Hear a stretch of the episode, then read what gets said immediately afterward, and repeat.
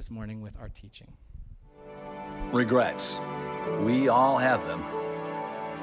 Whether it be something from last week, last year, or decades ago, we long to make things right, to change direction, to begin again. The good news is this you can start over. You can actually learn to love your regrets. That was my water bottle. I knocked it over. Just gonna own it. Good morning. I'm so glad to be here with you all today. Thank you for the warm welcome. It has been a pleasure to be here so far today. Um, as John said, I am out at our Downers Grove location, but I love every chance I can get to come in and be with our church family here in the city. I actually moved here to the Chicagoland area just a year and a half ago with my family, though. Uh, so I'm definitely still learning the culture, and so thank you for your warm welcome. And I want to start by asking a question. Do I have any sports fans here in the Okay, all right, all right. Okay, good. I'm doing my best, you guys. I'm trying to learn Chicago teams. I haven't earned my Chicago card yet, but I'm, I'm really trying.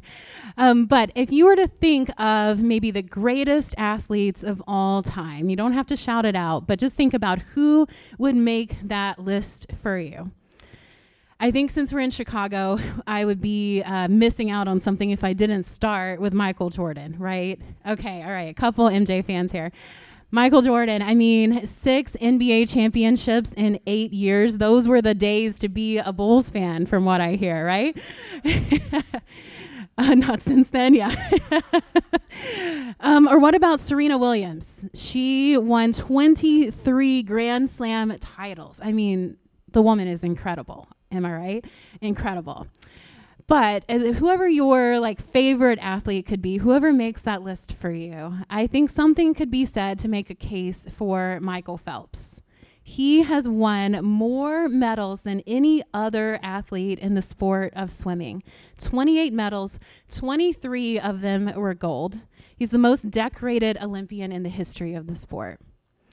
But perhaps even more compelling than what he did in the pool is how different his life could have turned out.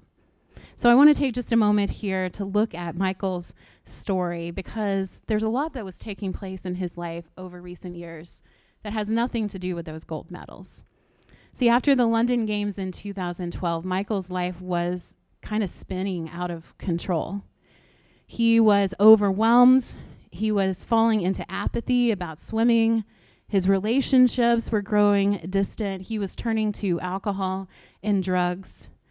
And he just felt empty. And in 2014, he describes it as hitting bottom. He was arrested for his second DUI. And after that arrest, he felt like he was on the verge of losing everything. He started to isolate, he started to push people away, and he was even contemplating taking his own life. He was a dark place. And I think tragically, we're not unfamiliar with these kinds of stories. But the beautiful thing about Michael's story is that his friends and family convinced him to check himself into a rehab facility. And when he went to the facility, he took with him a book that his friend had given him. We're going to put a picture up on the screen here. It's called The Purpose Driven Life. His friend gave him this book, and he took it with him when he went into the rehab facility. And in that book, something happened through the words that turned his life around. He describes that experience by saying, It turned me into believing there is a power greater than myself, and there's a purpose for me on this planet. Man, I can really resonate with that quote. How much we need to be reminded that we have a purpose on this planet. See, as bad as hitting rock bottom was, Phelps said that it changed everything for him. This situation that he certainly regretted became the turning point in his life. He went on to become married, to have kids, to win more medals. But one of the things that is unique is that he also had found a new sense of purpose. Phelps had become has become a leading advocate for mental health care. He has spoken out and brought a voice into the world of athletics by sharing his story.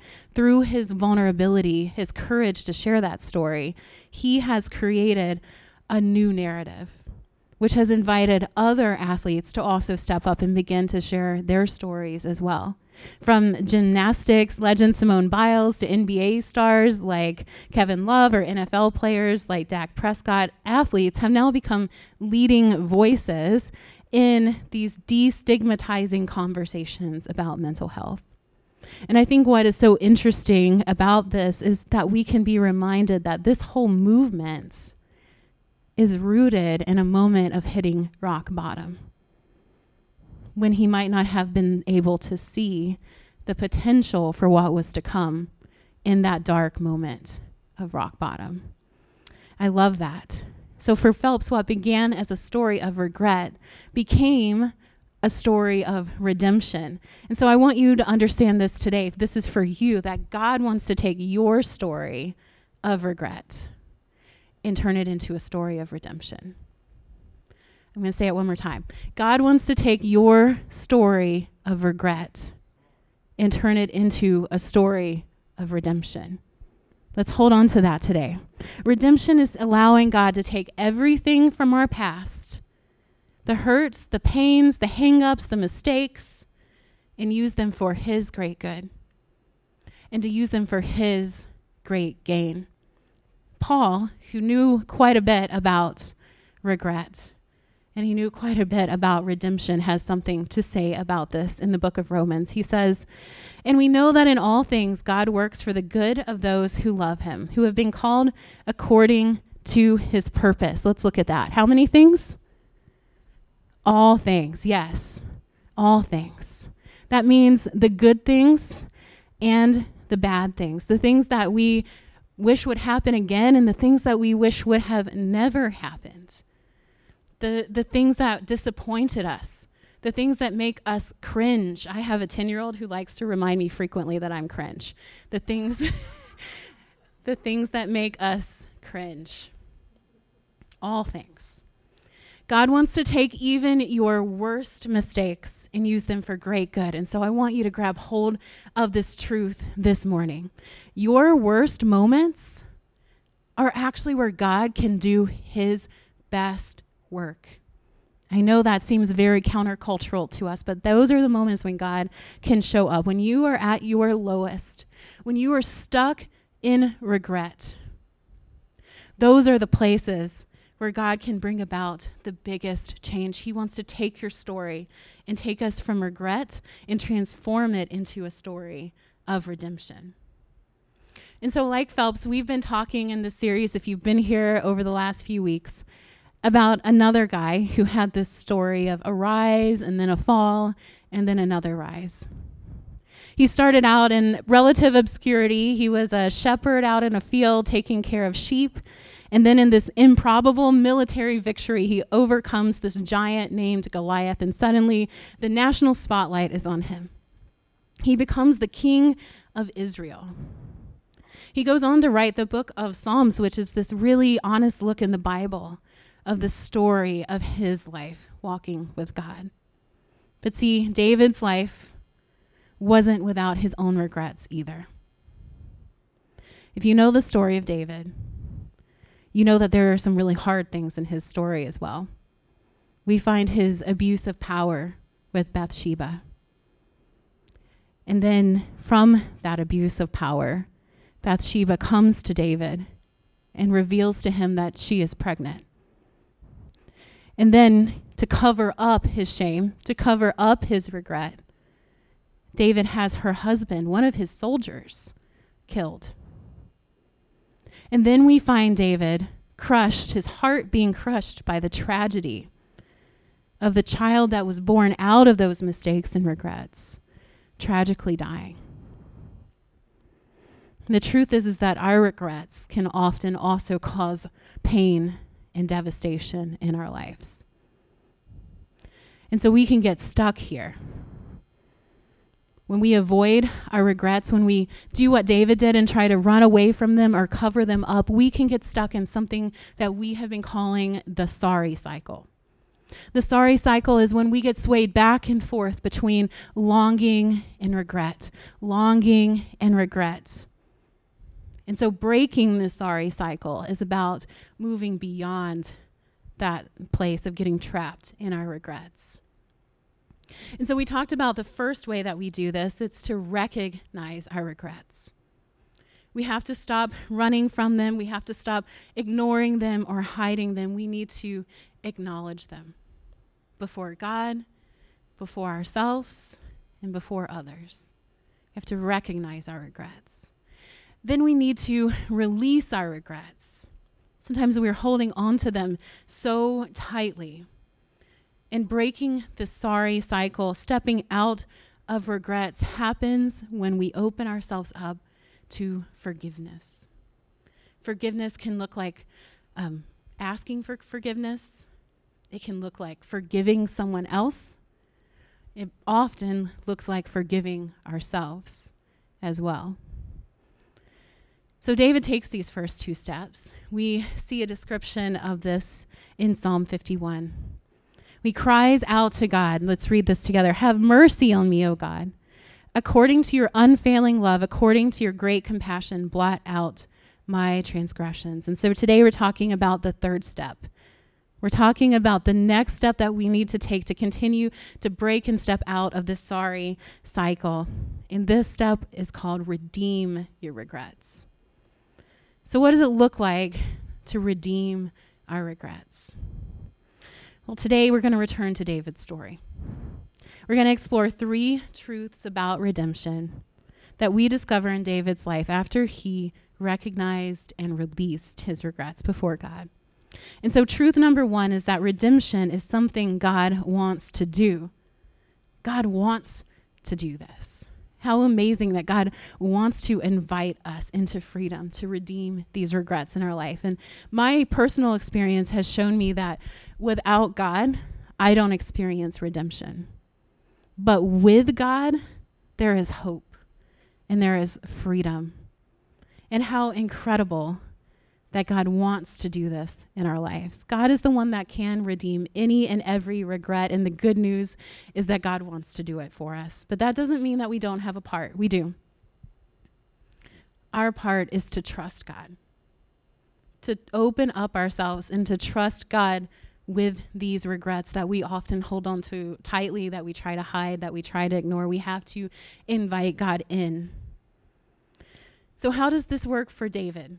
In this moment of his life. He's totally messed up. He can't undo what he did to Bathsheba. He can't cover up what he did to Uriah.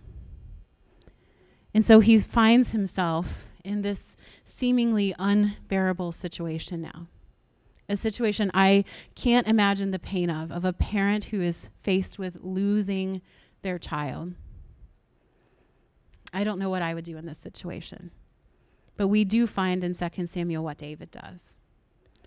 After all of this regret and pain, David responds in a way that honestly we might not expect. It says, Then David arose from the earth and washed and anointed himself and changed his clothes.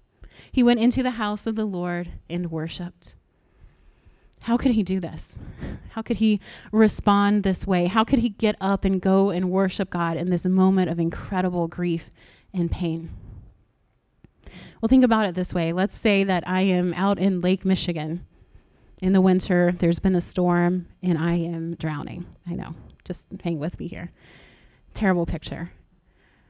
But I am trying to survive so, what should I do in this situation? Should I flap my arms? Should I rely on my upper body strength to try and save me in this situation? Swim as hard as I can to stay afloat, to keep my head above the waves? No. There's no way that I can rescue myself in this kind of scenario. My only hope is to be saved. And in fact, when we look at scripture, the Greek word that is used to describe what we translate as redeemed could also be translated as to be rescued. So when we talk about redemption, we're talking about rescue. And that is what David recognizes in this moment. He realizes that he can't redeem these regrets by himself, but he can trust God to redeem them. He can trust God that no matter how bad the storm is, no matter what is taking over, the waves are rising, there is hope. Because God is the rescuer, He is the redeemer. And so the same is true for us. The most important thing that we can do is to trust God. So we have a part. And truth number one is that redemption is something that God wants to do. So let me ask you this Will you let God do his good work in you and through you? Truth number two is that redemption takes many forms. Sometimes things don't look quite like we would have expected. Each time God redeems someone, they are perfectly shaped for that person. Every time God takes a difficult past and transforms it into a hopeful future, that future is shaped perfectly for that person's story. And so sometimes redemption can look like finding your way back to God. Many people, myself included, find ourselves on painful detours in life. And when we get to that place of rock bottom, we find ourselves asking questions of spiritual significance and meaning that maybe we didn't take so much time to look at before. And in doing that, we are wooed back to God. We find ourselves back returning to God, maybe for the first time or the second time or the third time, but we are find ourselves taking steps closer to Jesus. Another way that redemption can show up in our lives is through spiritual growth. See, when you hit rock bottom, when I hit rock bottom, I found myself on my knees on a cold stone floor in a chapel at my college because I couldn't carry the weight of what I was carrying anymore. And it was from that place that I started to spiritually grow up. Because on your knees is a place of humility where we recognize that we can't control the outcome of these regrets. We need to trust God to redeem our regrets and turn our story into something new. Redemption can also look like rescheduling. Maybe for you, you started a, a business startup, but it failed. But now you per- prepared to later in life embark on a, a new endeavor a place where you are now using your gifts and your talents in a way more than you could have ever imagined. Maybe you and your spouse wanted children as soon as you got married, but that child didn't come until years later. The plan just didn't turn out exactly like you had envisioned. In a situation like this, sometimes when God delays bringing us a gift, it's because He knows our life and our heart and the timeline better than even we do. Redemption can also look like redirection. I've known people who are devastated when the person, their significant other, breaks off an engagement and suddenly their path that seemed so sure now suddenly looks so unsure. And it can feel devastating. We don't know where to go from there. We lose a job. We, um, our career takes a different path from what we had expected thinking of a business executive who wanted to be a pastor, but for several reasons, it didn't work out. And now he's running a thriving business. He's making a difference in an area and in circles in the lives of people in the industry that as a pastor he might not have been able to reach. God redirected his story in a way that he didn't imagine, but now he has this amazing joy of being generous, giving to fuel ministries to support his church. God has him exactly where he's supposed to be. Redemption can also look like a chance to bless others.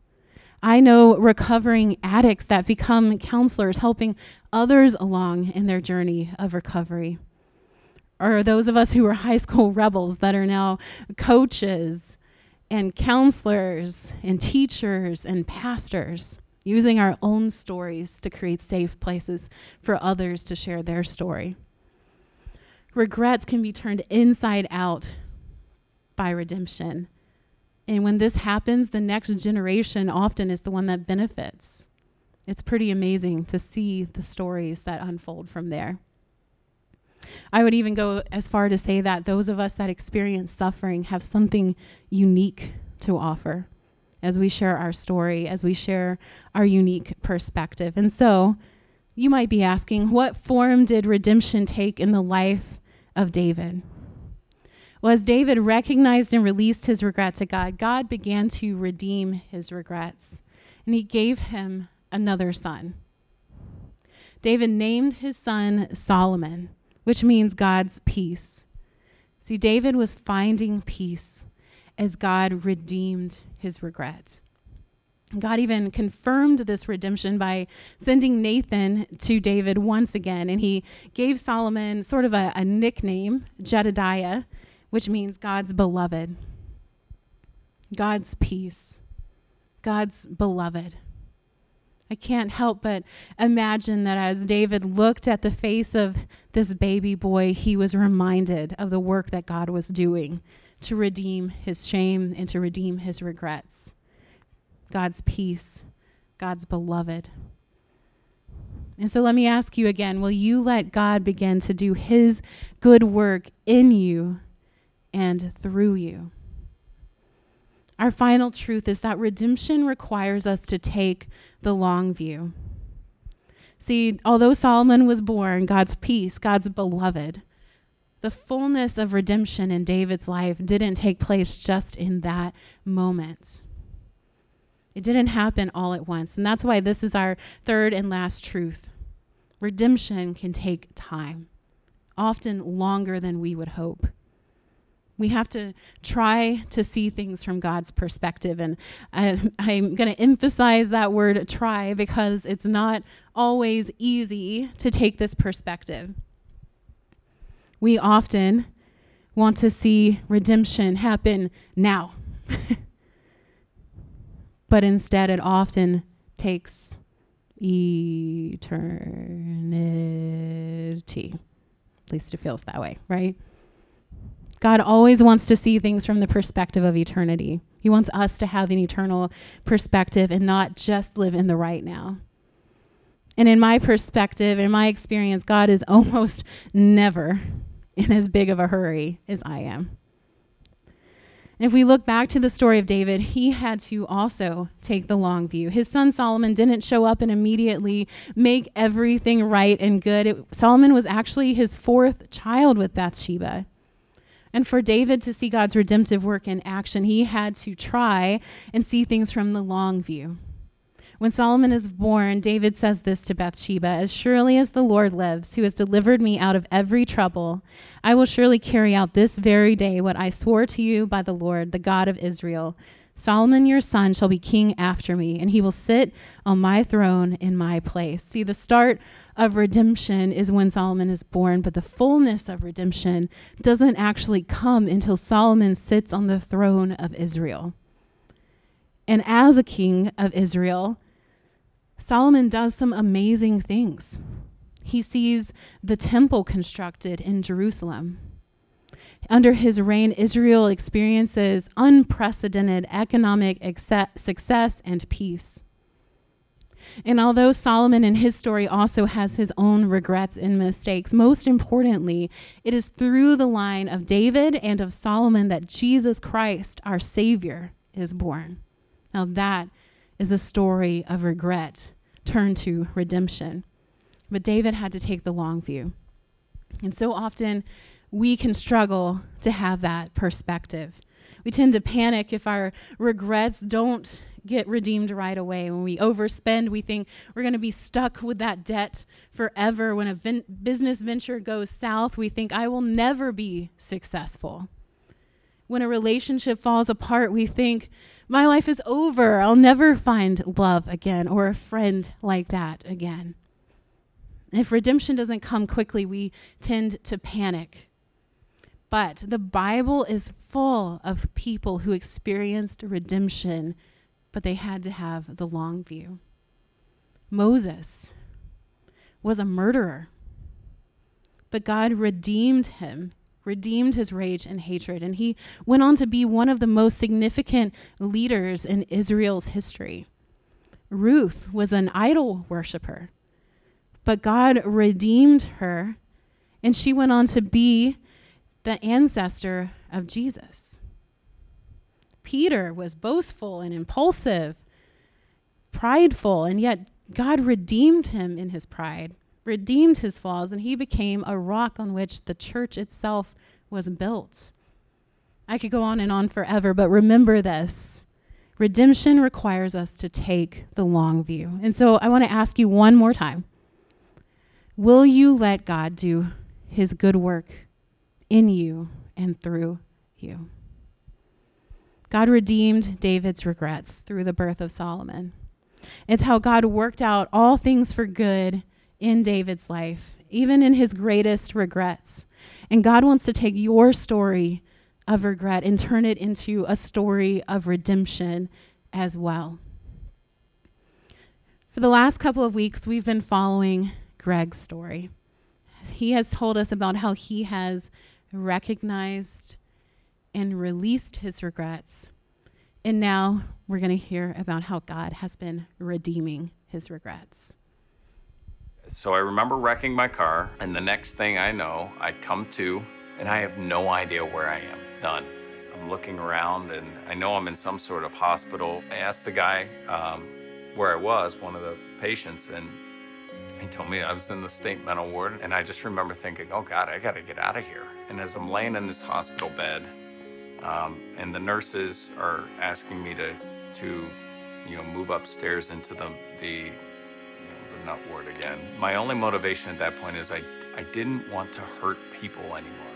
I didn't want to hurt my family. I didn't want to hurt my fiance. I didn't want to hurt strangers. I just didn't want to hurt people with my life anymore. So I made a decision to go upstairs to accommodate their desires um, into the into the mental ward. But I'd made up my mind that the minute I get out, that I'm going to to take my own life. That's my worldview at that point. I'm in a mental ward. Um, and I know I'm going to take my life, and I know there is no way out. So as I'm sitting in this this mental institution, and there was a woman who um, obviously had more issues going on than just substance abuse, but she was coloring, and she broke her crayon, and in breaking that crayon, she started shrieking and thought the world was ending and her life was over. And I was trying to explain to her that you know it's just a crayon and that the world's not ending and her life's not over. In that moment, it was as if God had just whispered to me that it might not be over for me either. And that was the first glimmer of hope that I had felt in years. I mean, years. The mental ward offered to transfer me down to a, um, a rehab facility in Florida, even though I'd been to a million treatment centers and I didn't think they could help me. That little voice of God that said, uh, maybe it's not quite over for you either gave me just enough willingness to say, okay, I'm alone in Florida. Um, every belonging I have can, it did actually fit in a garbage bag.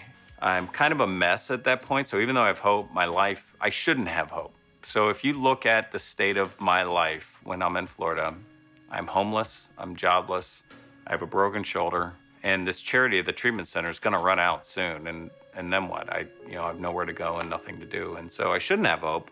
But God just has a way of doing some pretty amazing things. And I remember sitting, um, I was down there and I was at this bus stop, realizing that I can't fix all the things that I've done and I can't fix my own life. I also realized that maybe that's not what living is about. The point I'd missed the whole time throughout these years of even trying to follow Christ is that it's really not about me. Maybe it's all about God. And so maybe what I can do instead of regret all that I've done, use that experience to be able to relate with others and maybe help show them the way out the same way that someone brought me out. So I came up and I was able to reconcile things with my family, and I went to uh, try and make things right with uh, my ex. Obviously, that went well because today we're married. We have two children uh, a four year old daughter and a two year old son. The biggest thing that starting over means to me is the willingness to to not just let go of the past because it's not people always say that you got to let go and move on but it, you can't forget what's happened So I don't think that's the answer. When I think about starting over, what it's meant for me is to be willing to let go instead of the past, let go of what the future's supposed to look like. This whole idea that I need to that I need to know the outcome of how to fix things and say, "Okay, I am a drug addict. I did lose everything. Like I was this ugly person. I had these hard things happen. I did these terrible things. God, how can we use those to to some sort of good.